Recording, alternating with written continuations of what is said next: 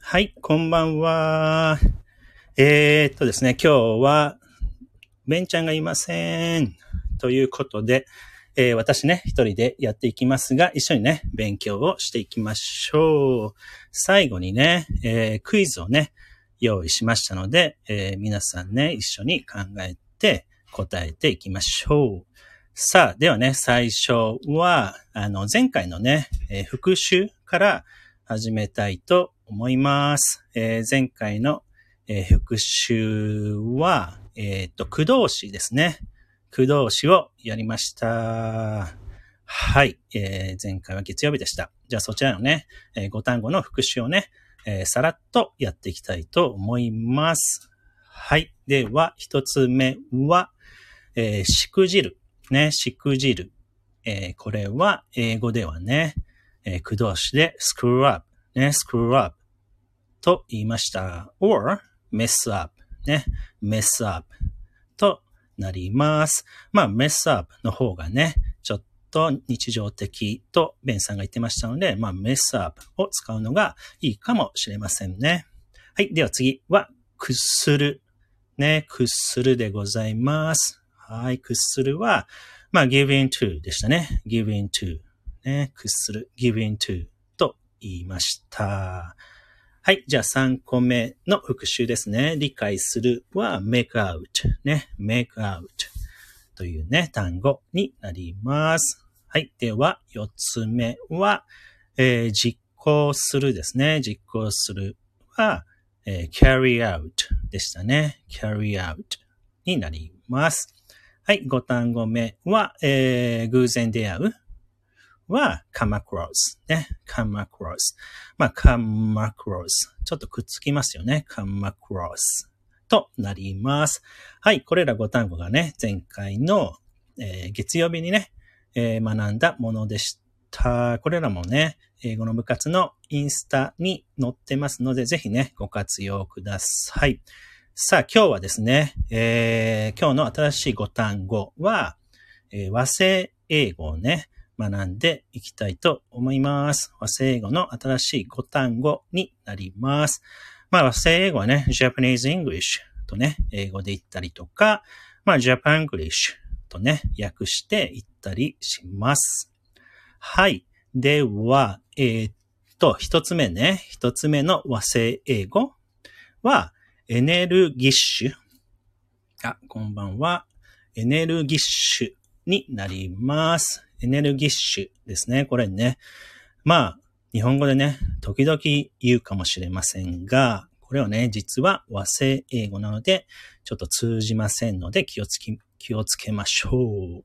さあ、英語ではね、エナジェリック、ね、 energetic、energetic と言います。あ、シンセサイザーさん、こちらかなか。Hello。今日ね、ベンさんいないんですよ。ね。なので私、えー、日本人ですが、えー、ね、一緒に学んでいきましょう。えー、カナダは今、あれだよね。えっ、と、アメリカと一緒だから、え朝の8時とかかな。はい、ありがとうございます。さあ、じゃあ2単語目ね。2単語、朝8時過ぎ、気温マイナス20度です。死ぬ。大丈夫、シンセサイザーさん。すごいね。マイナス20度は衝撃的ですね。はい。さあ、ではね、2単語目はね、オープンカー。ね、これオープンカー。これ面白いよね。オープンカー。ね、海外のね、英語圏の人が聞いたらね、びっくりしちゃうかもしれませんが、オープンカー。これはね、えー、Japanese English なんですね。はい。なので、オープンカーというとね、あの、びっくりしてしまうかもしれません。はい、えー、これ、英語では、えー、convertible ね、convertible, convertible とかね、convertible と言います。日本語ではね、オープンカーと言います。はい。さあ、えー、では、三つ目ね。三つ目の単語は、えー、カメラマン。ね。カメラマン。これはね、実は、えー、和製英語なんですね。えー、英語では、まあ、photographer ね、photographer と言います。あの、写真家のことですね。日本語で写真家、photographer ね。まあ、よく、あの、彼はカメラマンだよとか、今日カメラマンやってくれるよとかね、言ったりしますよね。でもその意味では、まあ、使わないと、photographer と言ってください。まあ、キャメラマンというね、なんか、あの、一応英語にもあるみたいですけど、まあ、その意味は、なんかね、映画とかね、ドラマを撮る、えー、カメラマンみたいです。はい。なので、あまりね、日常的には、えー、キャメラマンとは言わずに、まあ、フォトグラファーとね、えー、表現してください。はい。では、4単語目行きましょう。4単語目はね、えー、日本語を先に言っております。えー、レンガ。ね、レンガ。これは、えー、実は和製英語、Japanese English なんですね。はい。英語では、えー、brick ね、brick と発音します。ね、brick。はい。これがね、4単語目になります。まあ、例えば何でしょうか？The house is built of brick とかね。その家はレンガでできています。とね、表現することができます。はい、じゃあ最後ね、5単語目いきましょう。5単語目は、えー、っと、5単語目は、タッパー。ね。ちょっと日本語が面白いですが、タッパーね、タッパー。はい。これの意味は、えー、プラス、えー、プラスチックコンテイナーね。プラスチックコンテイナー。なんか長いような気がします。プラスチックコンテイナー。ね。これは、えー、日本語ではタッパーと言います。なので、タッパーって言ってもね、えー、まずというか絶対通じないと思いますので、えー、プラスチックコンテイナーと、えー、海外の人には言ってください。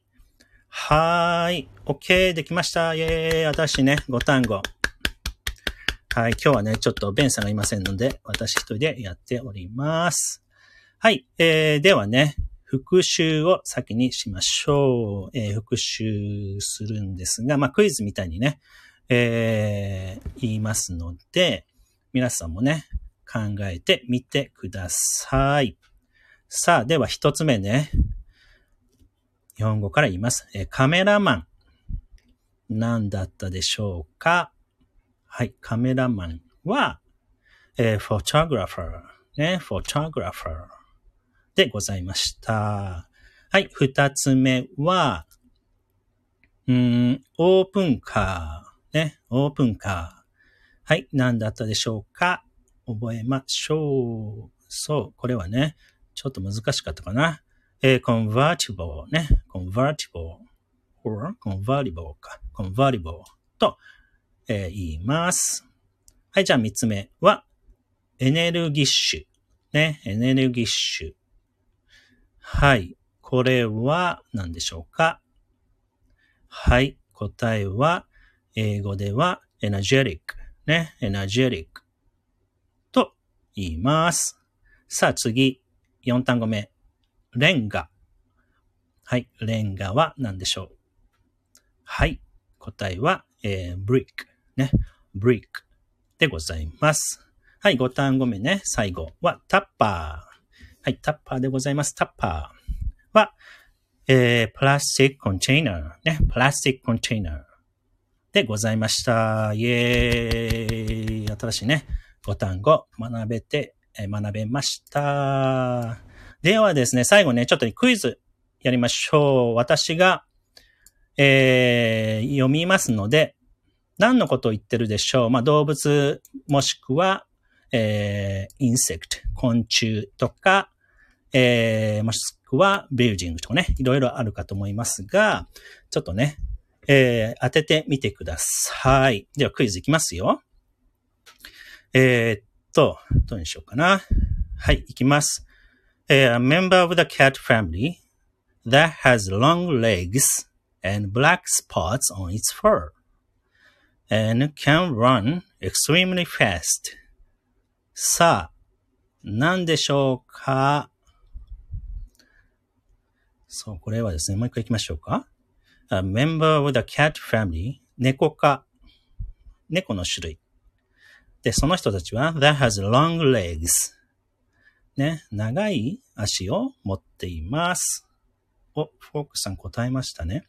and, そして、black spots. 黒い点々があります。どこに ?on its fur. あの、毛に。はい。そして、and can run fast. まあ、extremely はめっちゃ速く。can run fast. extremely fast. はい。になります。そう。シンセサイザーさんも分かったかな？そう。答えはですね、えー、チーター。ね。チーター。そう。フォークさん、正解でございます。はい。ナイス。いいですね。さあさあ、今日もね、えー、5単語ね、新しい単語を学べました。こちらもね、えー、インスタグラムにね、載せておくので、えー、リビューするときにね、ご活用ください。